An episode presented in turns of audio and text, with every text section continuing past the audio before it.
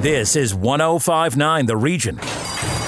Ponies 24 7, the radio magazine covering the world of horse racing, is brought to you by Woodbine, Woodbine Mohawk Park, Ontario Racing, and Rocket Ship Racing. Over to your hosts, Ann Romer and Larry Simpson.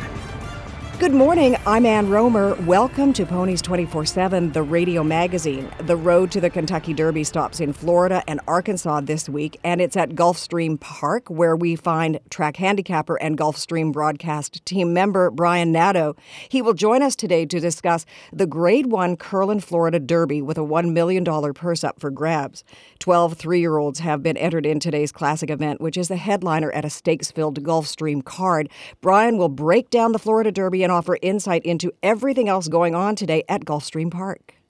Also, today, now this is really interesting. Equine artist Michelle Hogan drops by the show. She is featured in the recently released Ponies 24 7 magazine. She's highly respected in the field of equine art. Her specialty is harness racing art, which includes business partnerships with several standardbred tracks, including Hanover Raceway and Truro Raceway in Nova Scotia.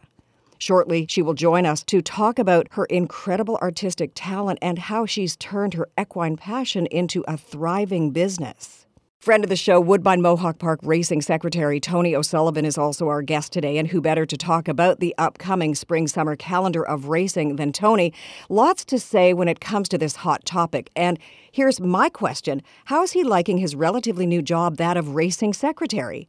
And finally, he's back. My wonderful co host Larry Simpson will once again try to sniff out some potential betting gems at Woodbine Mohawk Park and some other North American tracks racing today with our ponies picks of the day, sponsored by Rocket Ship Racing. It's going to be a great show. Please get your HPI and Dark Horse accounts ready to go for some heavy duty action today. When we return, Larry Simpson will join us as we catch up on some recent horse racing news. Ponies 24 7, the radio magazine, brought to you by Woodbine, Woodbine Mohawk. Mohawk Park, Ontario Racing, and Rocket Ship Racing. More from the track when we come back on 1059 The Region.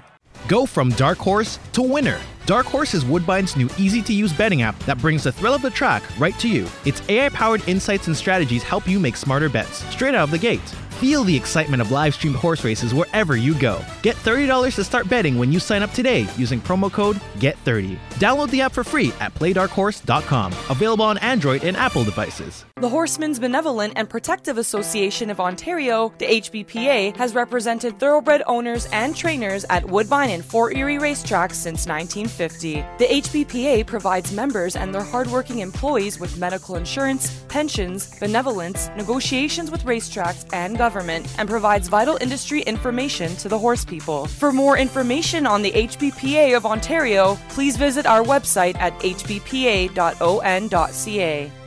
Join us on April 1st when Gulfstream Park hosts the $1 million Curlin Florida Derby, a highlight of the Gulfstream Championship racing season and considered by many to be one of the most important preps for the famed Kentucky Derby on the first Saturday in May. The Curlin Florida Derby has a tremendous stakes filled day of racing with a total of 10 stakes races scheduled, and you can watch and wager on all Gulfstream Park race days, including Florida Derby Day on April 1st with your HPI bet account or Dark Horse app. It's the next best thing to being at the track.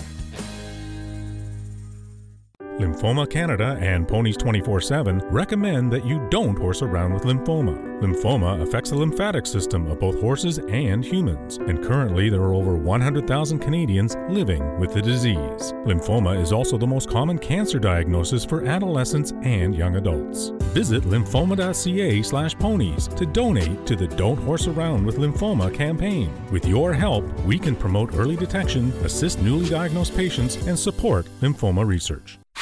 This is 1059 The Region. Ponies 24 7, the radio magazine covering the world of horse racing, is brought to you by Woodbine, Woodbine Mohawk Park, Ontario Racing, and Rocket Ship Racing.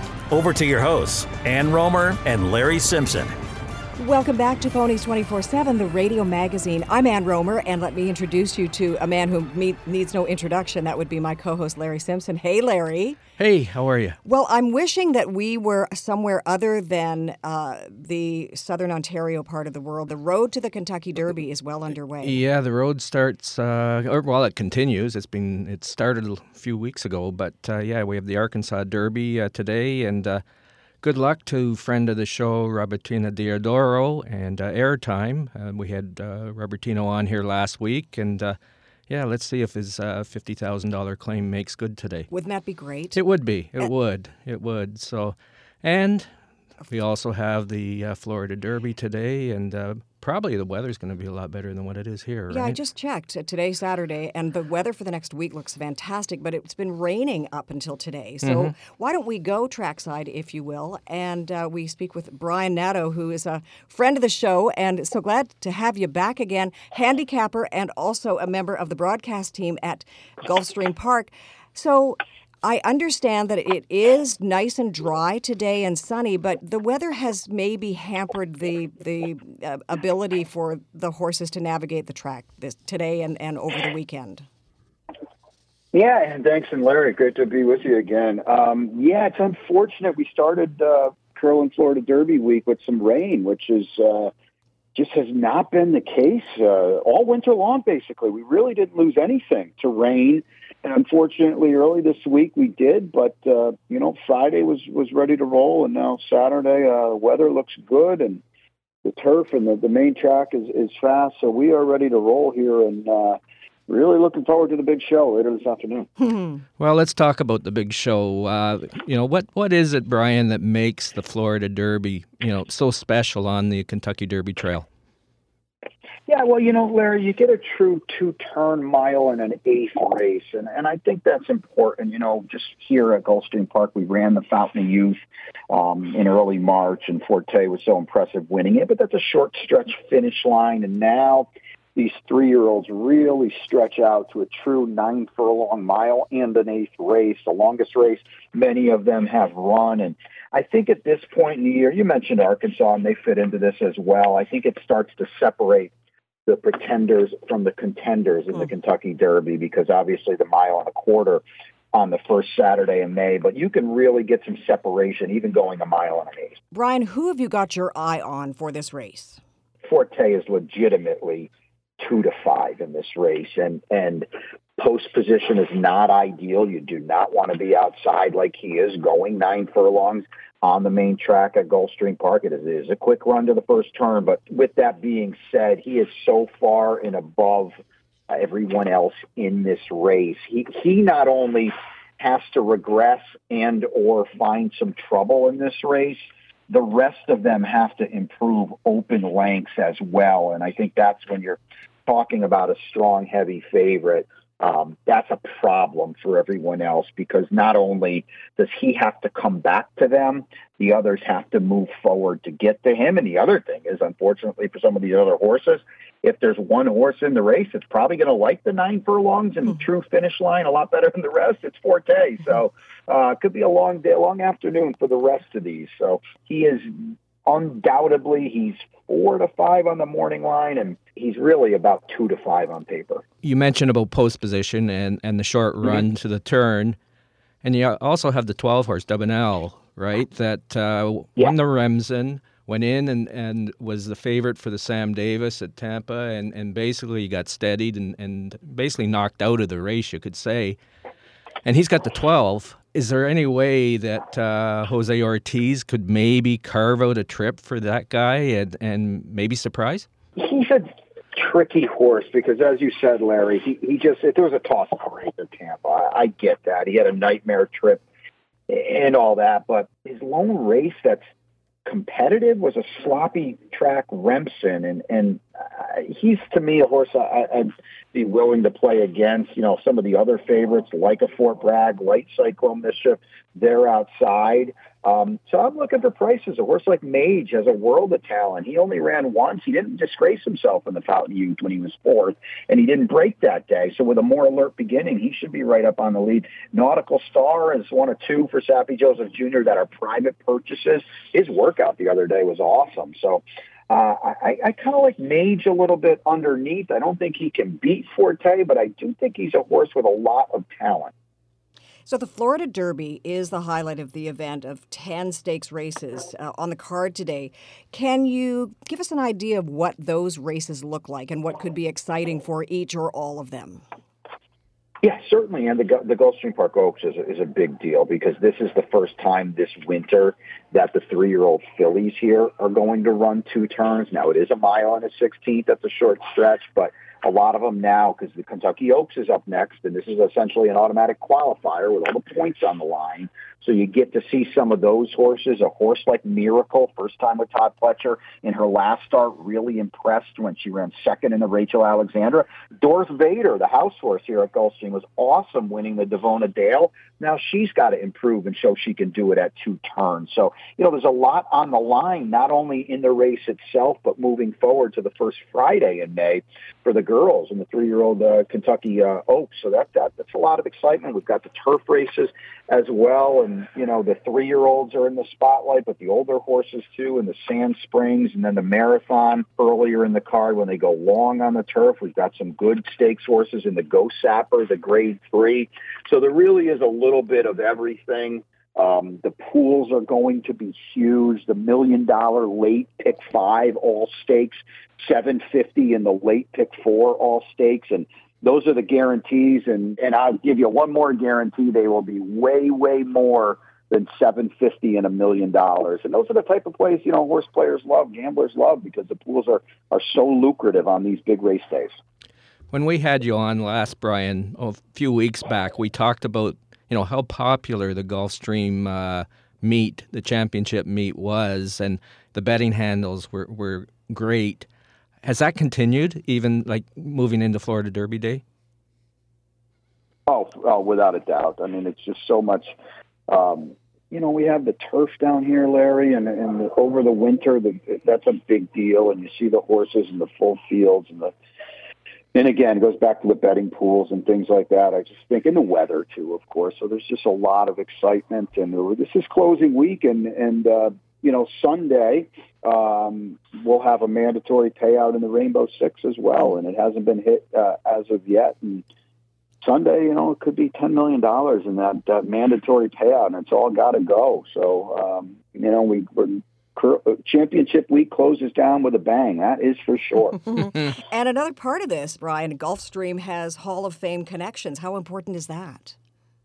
Yeah, I mean, you got the, the who's who's who. You know, certainly Todd Pletcher has wintered down here for, for years and years and years, the Hall of Famer, and then the Jockeys Colony. You know, Javier Castellano, a Hall of Famer, has really I don't know if a resurgence is the right word because it's not like he ever went away, but he is really riding in great form down here in the championship meet. And, you know, certain Hall of Famer like an Irad Ortiz and Luis Saez, they're here. And, and Irad has, Luis Saez won this title last year, and he's been out of town and, and a little bit of here, there kind of thing. Irad has essentially lapped the competition. It's, it's remarkable what he's done and riding on a day in, day out basis. His form is just – second to none. So we, you know, we've got we've got those guys and the trainers. Bill Mott is here running. You know, it's just I, feel like everybody kind of focuses on this championship meet and they all show up and um, it, it's really cool to see. And like I said, on a day out, day out, day in, day out kind of basis.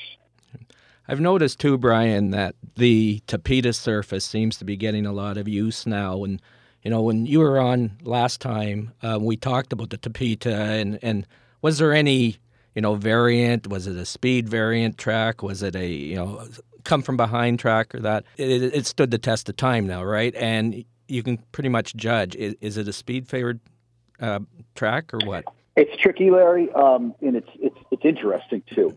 When you route on the Tapeta, when you go two turns on the Tapeta, you really don't want to be in front and the statistics uh, kind of back it out. Our friends at Horse Racing Nation have provided us a lot of graphics throughout the course of the meet, and I do think they've, they've been pretty good, uh, you know, testaments to how races play out. Routing on the Tapeta, you want to be settled a little bit. You want to be stalking. You want to be closing. Speed doesn't hold up that well, and I say that no matter how fast or slow they go. Conversely, when you sprint the five and the five and a half, and it's a really tight, quick trip, oftentimes it just doesn't matter how fast you go. Speed doesn't come back. Upwards of 90% of the races are won by horses, you know, within two or three lengths or on the lead early on. And so, uh, you know, that's kind of just something to think about as you handicap. And of course, we have it all year now. Um, you want to be stalking, routing, and you want to be close. You, horses just aren't going to loop the field from the back sprinting on the Tapeta. In fact, Gulfstream has three racetrack surfaces, Tapeta being one of them. Can you describe the others? Well, the turf is, um, you know, uh, we, we brought back turf racing uh, on December, I think it was December 1st, actually. And, you know, the turf course typically plays a little speedy. It's a, it's a firm, fast turf course. As you can see it out there, there's no doubt about it. It's not a, uh, it, it's not necessarily a deep or tiring turf course. It can play to speed, especially when it's on the firm side. And, um, you know, speed speed kills, as they say in handicapping. you always want to be front, and and certainly on the main track here. I, feel it's a general recipe for handicapping success that you're, you're not going to win a lot of races um, trying to trying to pick horses that come from the back. And the, the main track is, is another one that I, I don't want to say it can be speedy, but again, you're you're you're against the profile of most racetracks if you're trying to come from way out of it. So I always, to me, look for speed, and I always um, if not looking for speed, I look look for the pace of the race and to see because if there's not a lot of heat in there, not a lot of speed up front, it's going to be tough to come from behind. When you put your handicapping hat on, is there one angle, one betting angle that is kind of like your go-to one, especially if you're desperate for a winner? You know? well, again, I always look at the flow of the race. If you can find a race where there's out of, uh, uh, you know, you've got a confirmed front runner and a, a horse that's not going to take a lot of pressure as a handicapper, to me at least, I, I think that's the ultimate situation. When, when you have a horse that you can identify, can dictate the terms and make everyone else play their game uh, they're going to be tough to run down. And that, that that's even more so if you're sprinting on the Tapeta or on the main track. Turf, I really love lone loose speed routing on the turf because you know you can get a horse that can get into a nice rhythm and make everyone else struggle to keep up with that horse. That can be a devastating angle for a handicapper. You know, you wear two hats at Gulfstream. One is handicapping, and I remember from our last interview, you love to figure out the puzzle. You see it as a bit of a competition, but you put put the work in. Let's also talk about being a part of the broadcast team. So this is probably a really busy and challenging day for you. Yeah, without a doubt. And we've got a lot going on. We'd like to do winner circle interviews for the graded stakes, and there's 10 stakes on the card today. Um, you know, we've got a press conference for the Florida Derby, but we've got a lot of help and a lot of talented people down here, and uh, you know that help out on big race days like that as well. So, you know, we've got a, a team that is second to none down here at, at Gulfstream Park, and um, our, our press our press office here is is tremendous. Everybody that that is part of it on a on a day in and day out basis. So uh, I, we're very fortunate, and, and uh, that line starts in you know with me. I feel very very fortunate um, to be a part of it, and, and not only to be a part of it on you know your your Curlin Florida Derby Day, but to be a part of it on a daily basis down here with with Ron and and uh, Samantha and, and uh, you know our, our boss Dave Joseph and, and everybody Ed and Phil and we've got great help down here. Angela Herman has helped us out. It's just a, a, a really really um, it's not a job, you know. It's it's uh, it's fun to come to work and and when you can say that and when you can do that. Uh, you know, you, you should feel very, very fortunate. Well, I think that shows big time by what you've said again, yeah, it's you know you see us out there. The other thing too, I, I feel like uh, we have a, a, hell of a lot of fun here too. I mean, mm. it's work. Okay, don't get me wrong, it's work, and we're going to run 14 races today, and yeah. and uh, you know I've, I've, been here since seven o'clock this morning, but we have a lot of fun with what we do too, and, and this is a fun fun game, and this is a fun day as well to see the people here um, enjoying themselves, and you're going to see a world class product on display from from race run, one to race 14. And, and as, as you and Larry, you and Ann know, if the Kentucky Derby was run today, you know, Forte is probably eight to five in a 20 horse field. And that's a, that is a strong favorite. And we get to see it, uh, well, we get to see it twice this, this winter, you know, uh, front and center here, a two year old champion coming back and, and certainly at, at this point at least looks better than ever uh, as a three year old. So, um, you know, very exciting times. Brian, once again, fantastic. Here's to many winners today for you and I both. and uh, we'll have you yeah. on real soon. Larry, anytime you guys uh, need anything, I really appreciate it. And all the best. Have a good day. And well done. And, and best of luck. And it was just great. We'll talk to you soon. Thank you, Brian. Sounds good. Take care. When we come back, equine artist Michelle Hogan joins us today on Ponies 24 7, the radio magazine. Ponies 24 7, the radio magazine, brought to you by Woodbine, Woodbine Mohawk Park, Ontario Racing, and Rocket Ship Racing. Follow us on Twitter at 1059 The Region. We'll be right back. Enjoy the thrill of the race anytime with HPIBet.com, the number one betting site for experienced horse players. Join for free and watch and wager when you can't bet at the track. Stream live racing from over 500 tracks from around the world. Bet with ease from anywhere. It's safe and secure. Sign up today and get one month free live race streaming. Plus, for a limited time, get a $100 bonus and your first bet is on us. Go to HPIBet.com to join for free today.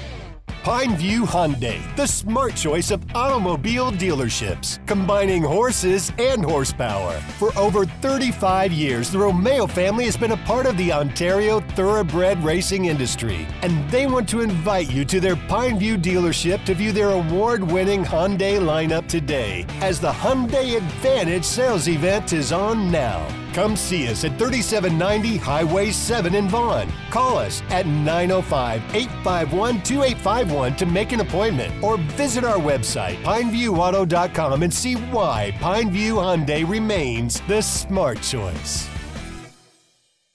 Ontario Racing, the excitement of thoroughbred, standardbred, and quarter horse racing at 15 racetracks. We are the voice of the Ontario horse racing industry, and we direct breed improvement programs, set annual race dates, and work on attracting new horse owners and race fans. Ontario Racing is committed to supporting a vibrant industry with one vision, working together for a stronger horse racing community.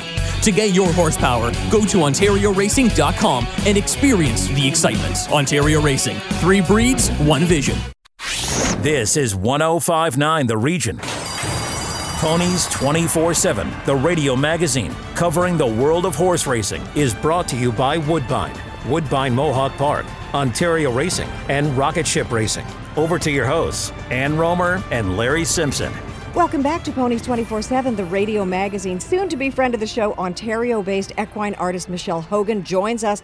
I want to get right to this, Larry. This woman is so artistic and so interesting, and the fact that horses are at the center of her universe makes her so special in our eyes. Welcome to the show, Michelle Hogan.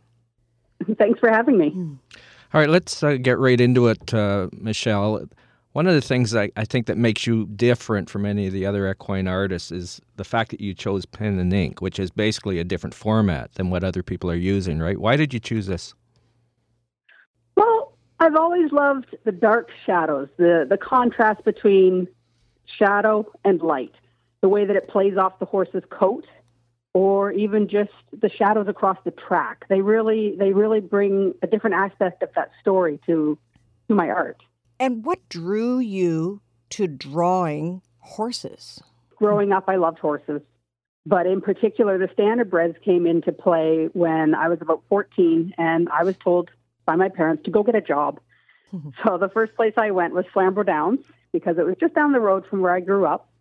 And that's where that love story started. And really, it was your, I guess, experience in the standardbred industry that led to you becoming a an artist, correct? Like talk about, you know, basically this experience that, you know, got all your information and, and got it so attracted to equine art. I've always been drawing since you know, I was a very young age. I was in an adult art class from the time that I was 10 years old. But the standardbred industry did shape me as an artist. You know, I'm looking at Ponies 24 7, uh, Volume 9, Issue 1, 2023, which is released right now. And you are one of the feature stories. And I'm looking at some of your art, and it is exquisite. It is so detailed. How did you learn to understand the movement, the motion, the muscles of horses? Um, as I said, I worked on the track from a young age. I worked as a groom, I worked as an assistant trainer, I worked on a breeding farm, so I was delivering foals and great hands-on hands-on experience with the horses. More recently, I worked as a veterinarian's assistant for three years, and I had my hands on horses' legs. I was observing x-rays, every aspect of horse anatomy. I was right there, hands-on with it, and it really helped my work to develop to a new level at, after that point. You mentioned that uh, it, it's a very different format, I guess you could say, of trying to get a horse accurately. I know I couldn't even do a, a stick drawing of a horse, right? so, so, so for you to, so for you to do a like a like a pen and ink, and have the equipment on it that that the horse is wearing, because we're talking standardbreds that wear a lot of equipment. It's it's, it's an extreme talent, isn't it? I try to be humble, of course, but uh, it took a lot of time and a lot of practice to get to where I am today. You know, I find it interesting, and I'm still looking at the magazine as we are all talking, and you also include sort of the front version of a standardbred, uh, of a, uh, of a harness race going on. So that includes the equipment, it includes a human as well, the driver. So, I mean, there's an extra part of your talent. Well, the, the driver is always what I leave for last because I, I do not look forward to drawing people, but I always say it can make or break the drawing because if it's not the driver that people expect to see, then I've failed essentially. the horse can be perfect, but if that's not Doug McNair, people are going to know. And, and and do you go to races and draw from from li- what's going on live around you, or do you draw from memory? Mostly, I draw from photos. Oh. The action at the track obviously is a little too too quick for me to capture on site. I can do basic sketches, but I prefer to, you know, use my camera and bring the photos home and, you know, take a look at them over several days, weeks, and see which ones speak to me. Well, talk about some of the work that you have done and some that you that you're you're working on, and that talk about some of them. Well, the ones that we discussed in the magazine have all been wrapped up. Sylvia Hanover was delivered to the trainers, and Great. they absolutely love her. I finished up with Bulldog Hanover recently as well, and that original drawing sold quite quickly. There are prints available because he is quite popular. I'm back to working on a couple other smaller commissions. I've got a commission right now of a horse from Hanover Raceway. And beyond that, I have a couple more commissions lined up, and then I'll have the summer season coming in with the, the stakes races. So lots online for what's coming up. And how do people connect with you, or or how do tracks connect with you? How do people in the horse racing industry? Why do they reach out to you, and how do they reach out to you? Most often, they've seen my work on Facebook these days. Mm. Social media is a big part of what I do. Um, beyond that, they they will find my website and contact me through the contact forms there. You alluded earlier to racetracks and that. Talk about uh, the partnerships that you have with uh, a track like Hanover and upcoming with uh, Truro Raceway in Nova Scotia.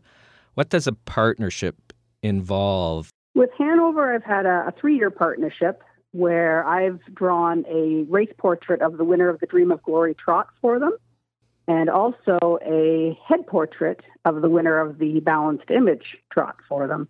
And really, all that involved was a little bit of advertising on their part in exchange for the work that I did. And we also would throw on a couple of program covers now and then to, you know, bring a little more interest. I expect something similar probably with with Truro, but I, I obviously still have to work out the details with Steve on that one. And in the past, other than that, I've done program covers for several different tracks in Ontario. And how did the Truro partnership come about? Well, Steve used to be with Hanover and now he's with Truro. So, three years of partnership with Steve, and I guess we're going to continue on in his new location.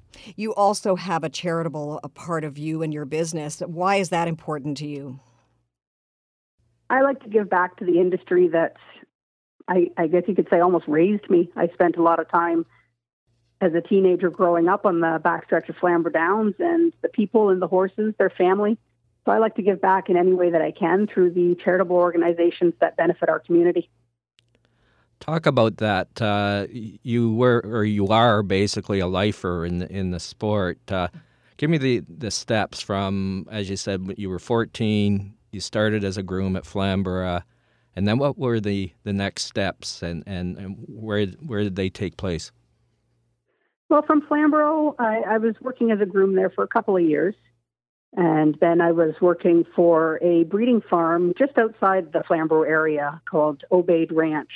And we stood stallions like uh, Carlsbad Cam was there under orders. Um, you know, and I, I spent a lot of time there. We trained young horses, we bred mares, we foaled out mares. So there was a lot of hands on experience there. Then I ended up back at Flamborough Downs again, working as a groom and assistant trainer for a few years. And after that, I took a little short break where I, I worked on a dressage farm, just kind of take a, a break from the stresses of, of the racing industry. And then I ended up working for the veterinarian that I mentioned for, for three years before, before we ended up ultimately moving to the Bruce Peninsula. And since then, it's been my artwork has been my foot in the door. And you've kept your foot in the door for a very long time in many ways, as you just mentioned. But why did you then land on equine art? There is no other art in my eyes. it's, it's what I've always loved to do. I tried doing landscapes a little bit just based on the area that we live in. It wasn't what made me happy.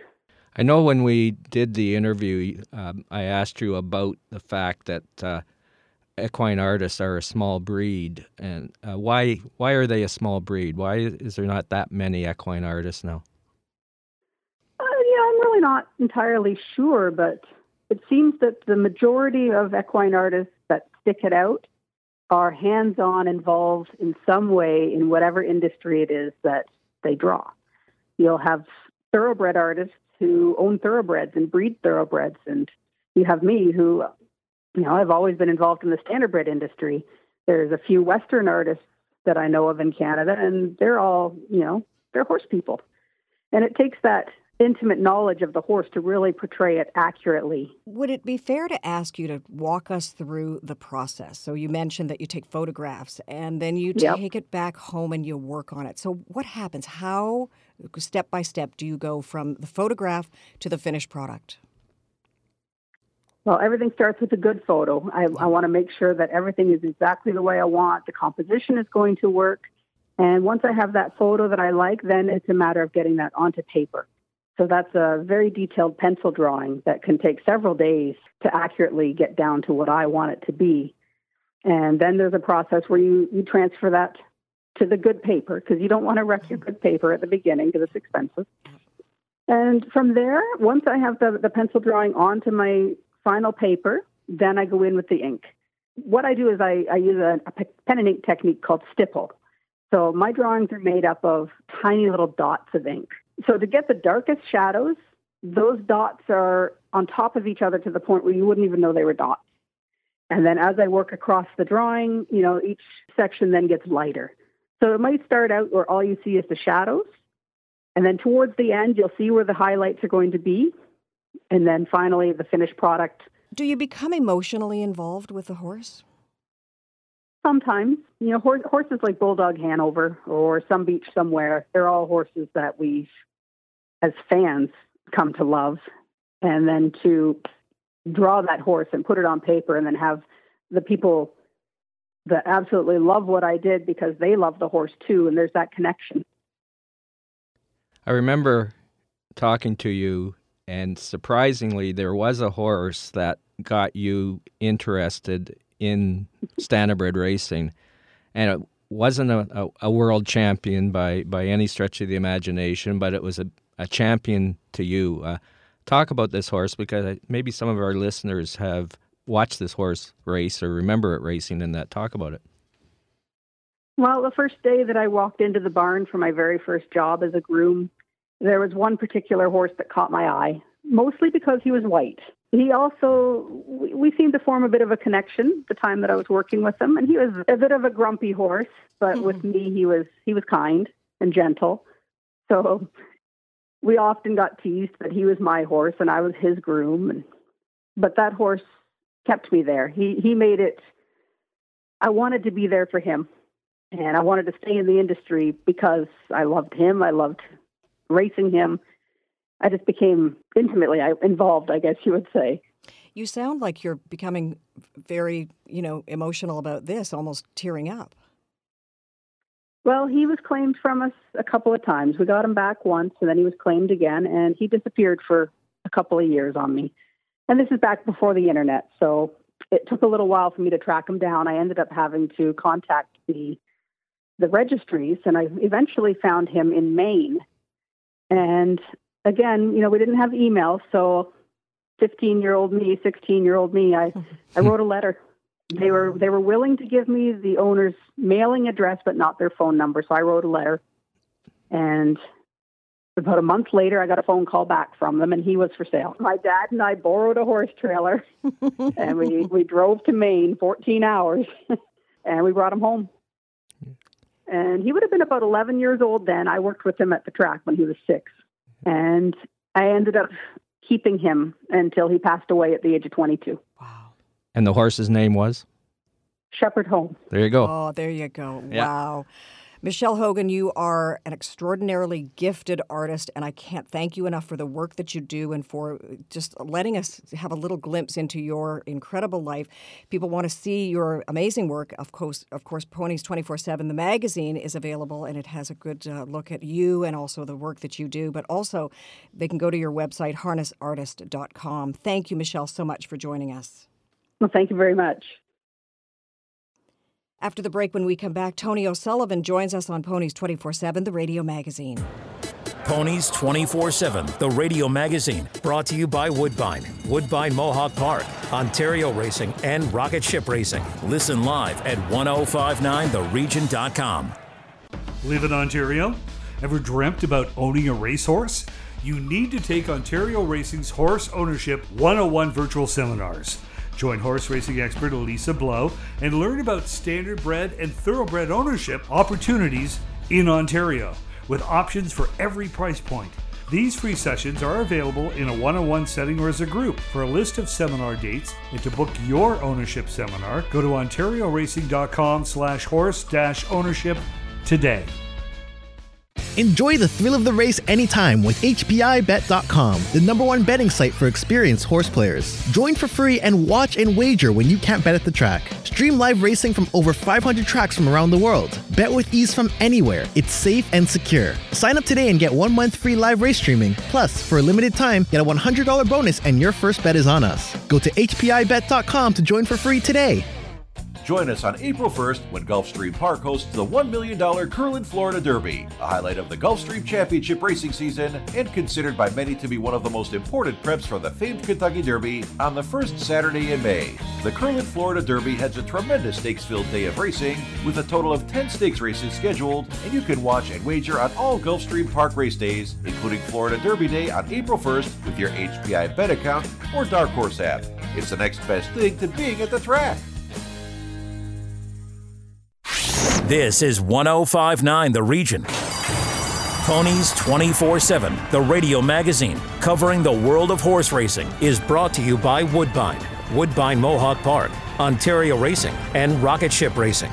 Over to your hosts, Ann Romer and Larry Simpson.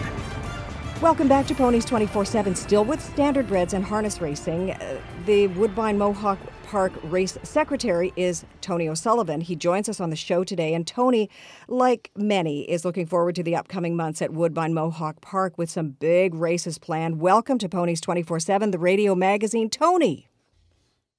Uh, thank you, Ann. Thank you, Larry. Thanks for having me.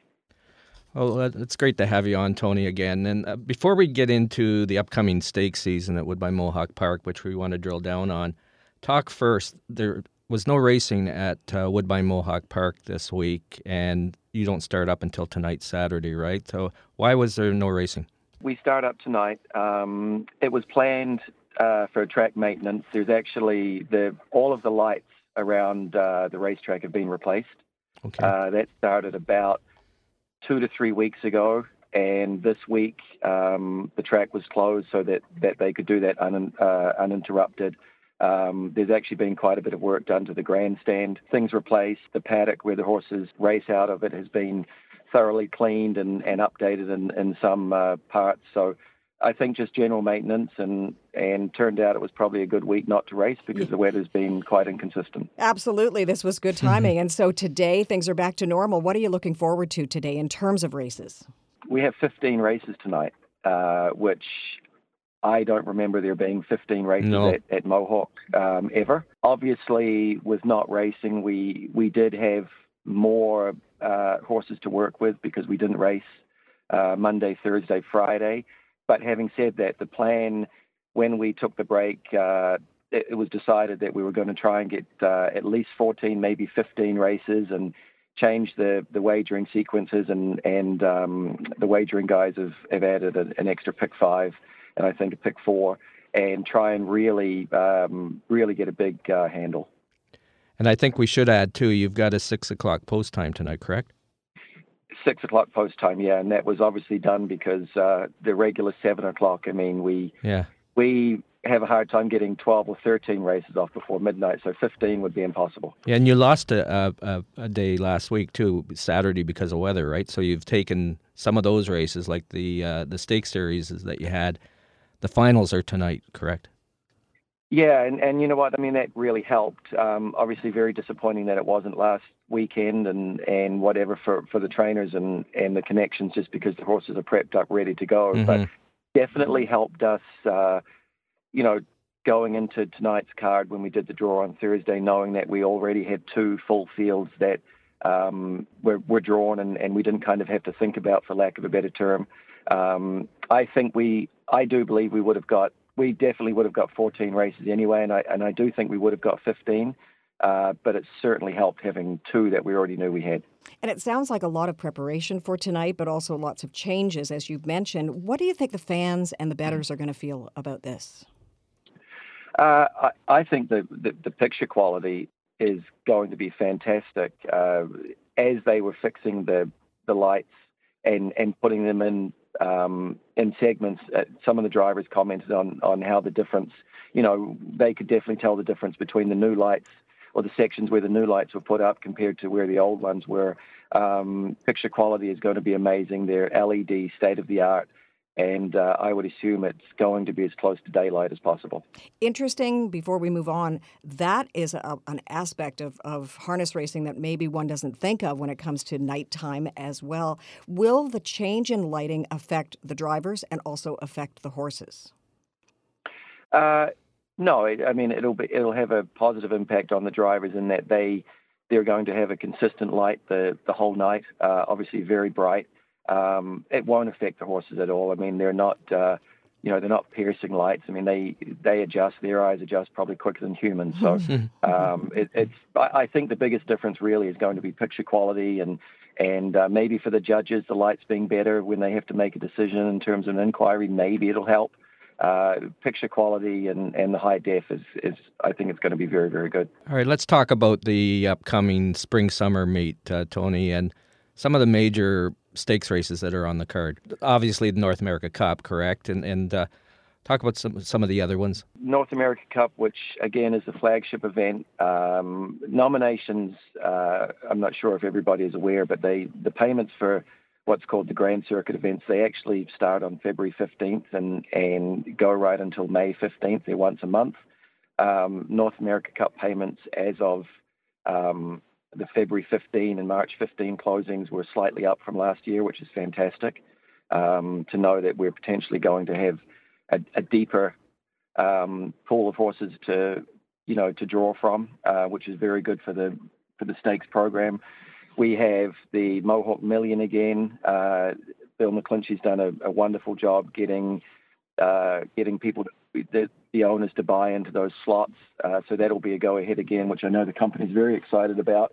And then, you know, we have the William Wellwood, that again, the winner of that, which is a two year old trotting colt event, the winner of that will automatically receive a, uh, a position into the Mohawk Million, uh, which again was very well received last year.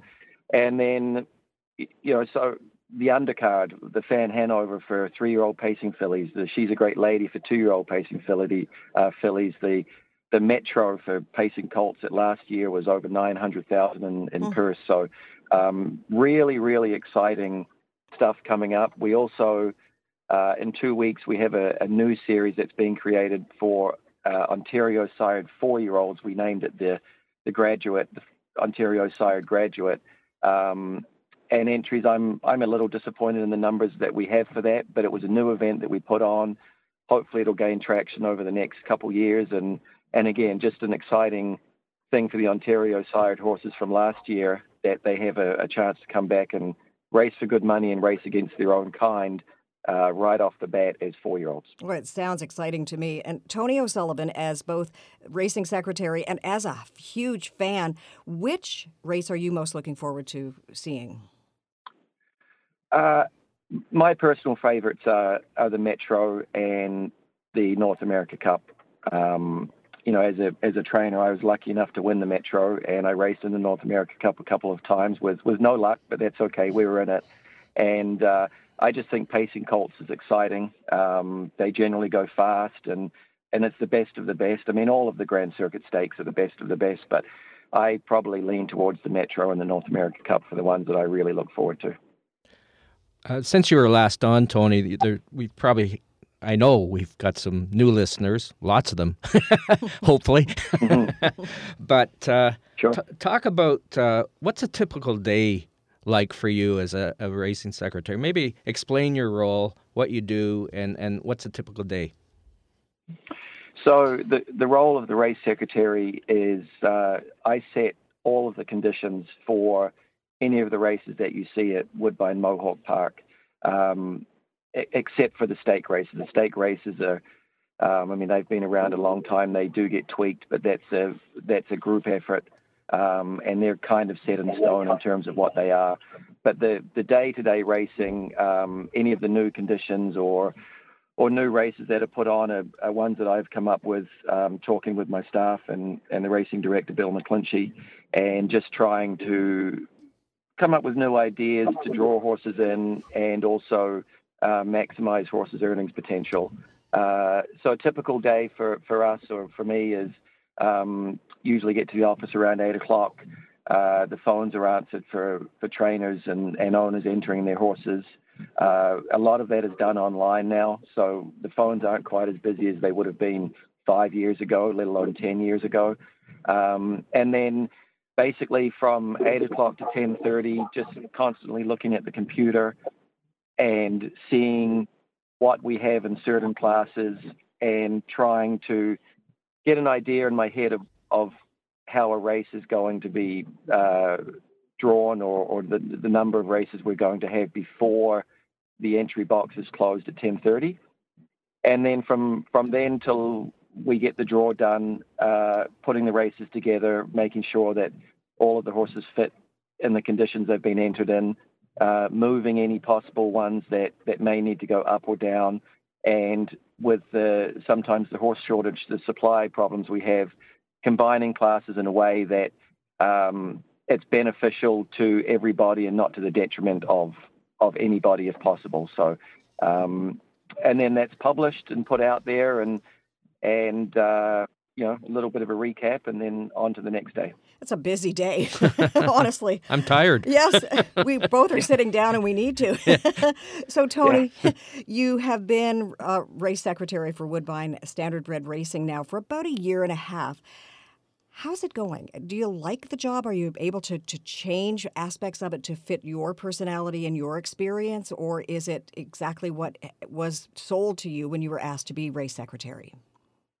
Um, yeah, I mean the the job the job was advertised, so to speak. Um, I do enjoy it. I I I have made some tweaks, I, and and part of that I think is from my experience from being a, a trainer for so long and, and racing effectively every caliber of horse you can have. Um, I do think I have an understanding of of a horse's ability, maybe not based on on their earnings, um, especially in the the mid to lower level range. Um, I think that's an advantage for for this role.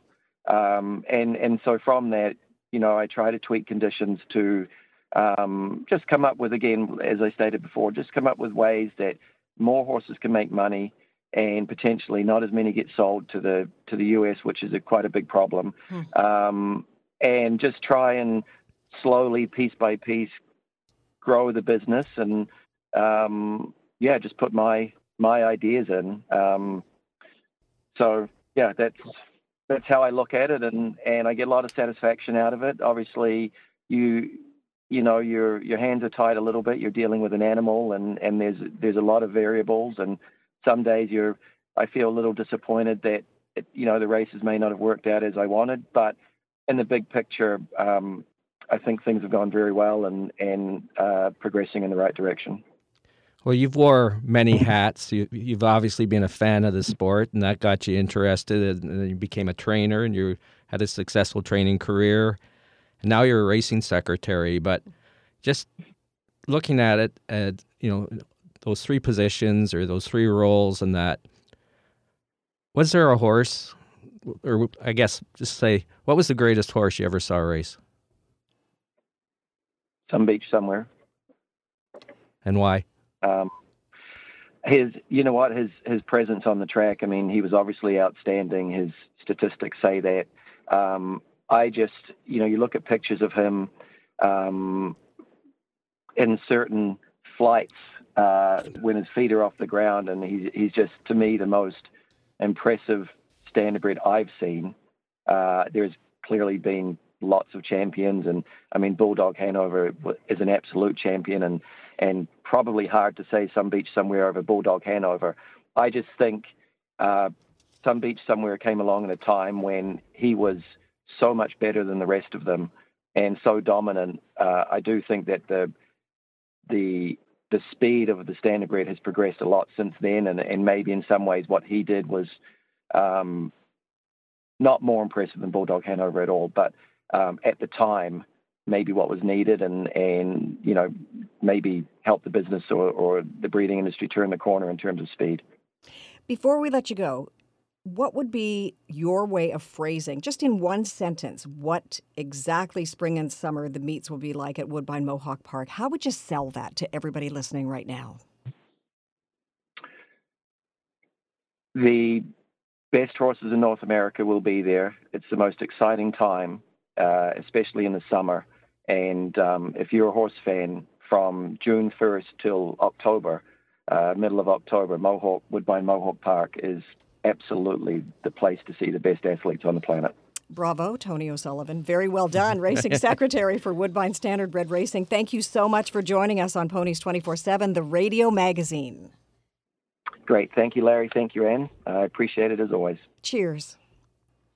After the break, Larry Simpson looks at some racing action today around North America, including Woodbine Mohawk Park and, of course, some racing at other North American tracks. So make sure your HPI accounts and Dark Horse app are ready to work overtime today. Stay with us for Larry's Ponies Picks of the Day, sponsored by Rocket Ship Racing. Ponies 24 7, the radio magazine, brought to you by Woodbine, Woodbine Mohawk Park, Ontario Racing, and Rocket Ship Racing. Listen live at 1059theregion.com. Discover a new breed of excitement with live horse racing. Ontario Racing represents 15 racetracks where you can experience the excitement of thoroughbred, standardbred, and quarter horse racing.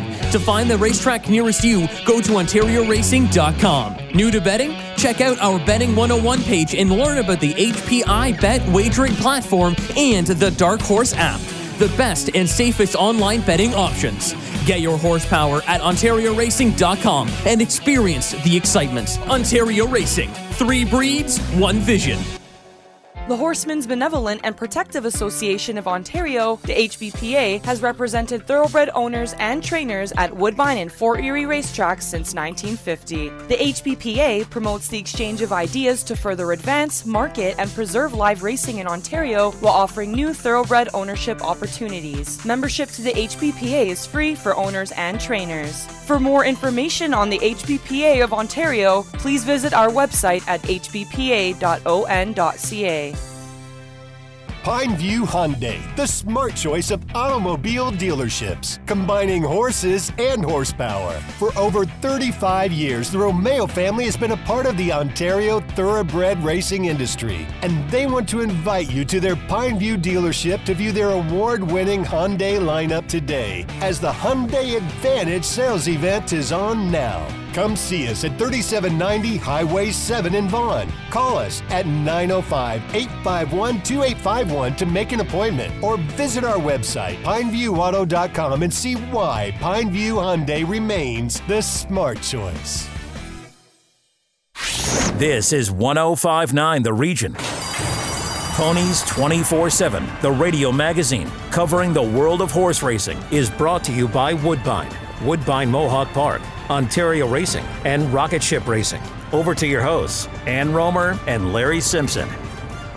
Before we wrap up our show, of course, what would Ponies 24 7, the radio magazine, be without a couple of possible betting opportunities and potential betting gems? As lovable Larry gives us his Ponies picks of the day, sponsored by Rocket Ship Racing. Larry, we are all ears. Lovable Larry. Yes, always. Always? LL. Okay, let's start at Santa Anita. They have a nine race card today, and race one is an allowance event. Six furlongs on the turf for fillies and mares, three and up, purse of $72,000.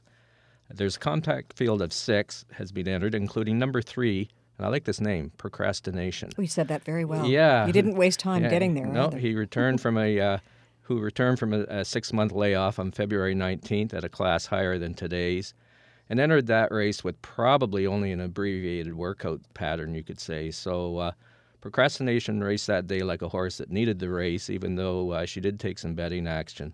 Since that start, it looks like uh, trainer Michael McCarthy is serious about a better result today for procrastination, with three good work since that last start, including two five furlong ones, including a March 17th bullet of a minute and two handily.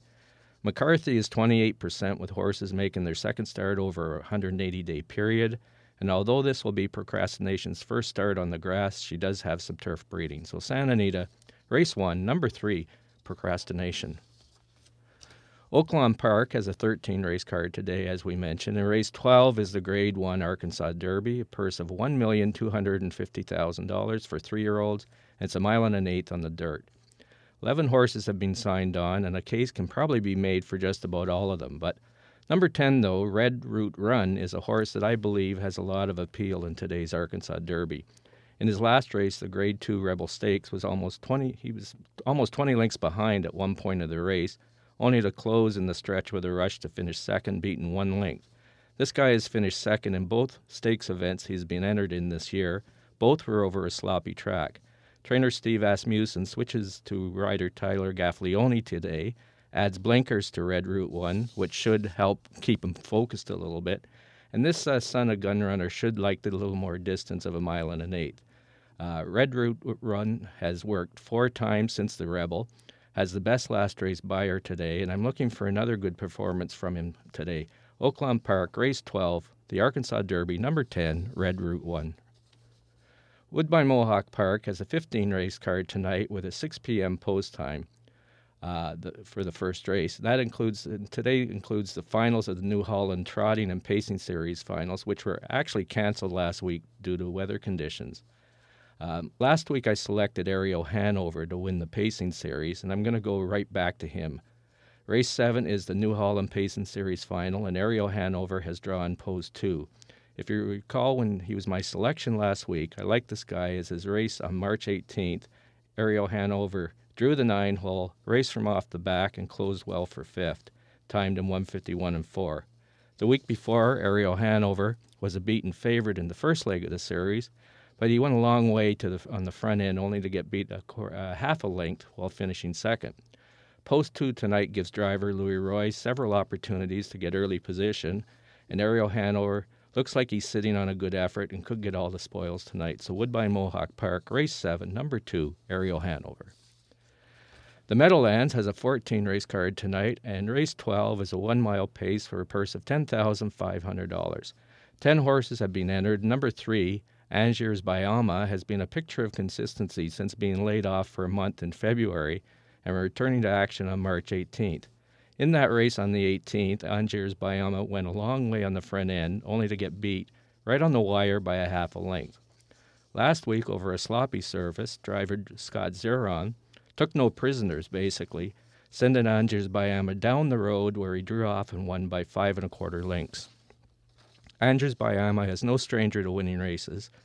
He's won 14 of 47 lifetime, and despite only having four races last year and now four with a win in 2023, he looks like he's in another good position to race well tonight. So the Meadowlands race 12, number three, Angiers Bayama. Larry, fantastic job as always. Thank you so much. And a quick hello, a shout out to Mark at Fans of Horse Racing. Hello, Mark. And goodbye to everyone listening. Thank you for joining us on this edition of Ponies 24 7, the radio magazine. And a little reminder if you'd like to receive a free digital copy of the current issue of Ponies 24 7 magazine, a new one was recently released. Please email Larry Simpson at the Ponies 247 experience at gmail.com. And don't forget about the Ponies 24 7 lymphoma Canada campaign, Don't Horse Around with Lymphoma. For more information on this, go to the landing page, lymphoma.ca slash ponies, and please donate to this cause. Stay with 1059 The Region all weekend long, and thank you so much for listening. Ponies 24 7, the radio magazine with Ann Romer and Larry Simpson, has been brought to you by Woodbine, Woodbine Mohawk Park, Ontario Racing, and Rocket Ship Racing. Tune in next Saturday morning at 8 for more from the world of horse racing. This is 1059 The Region.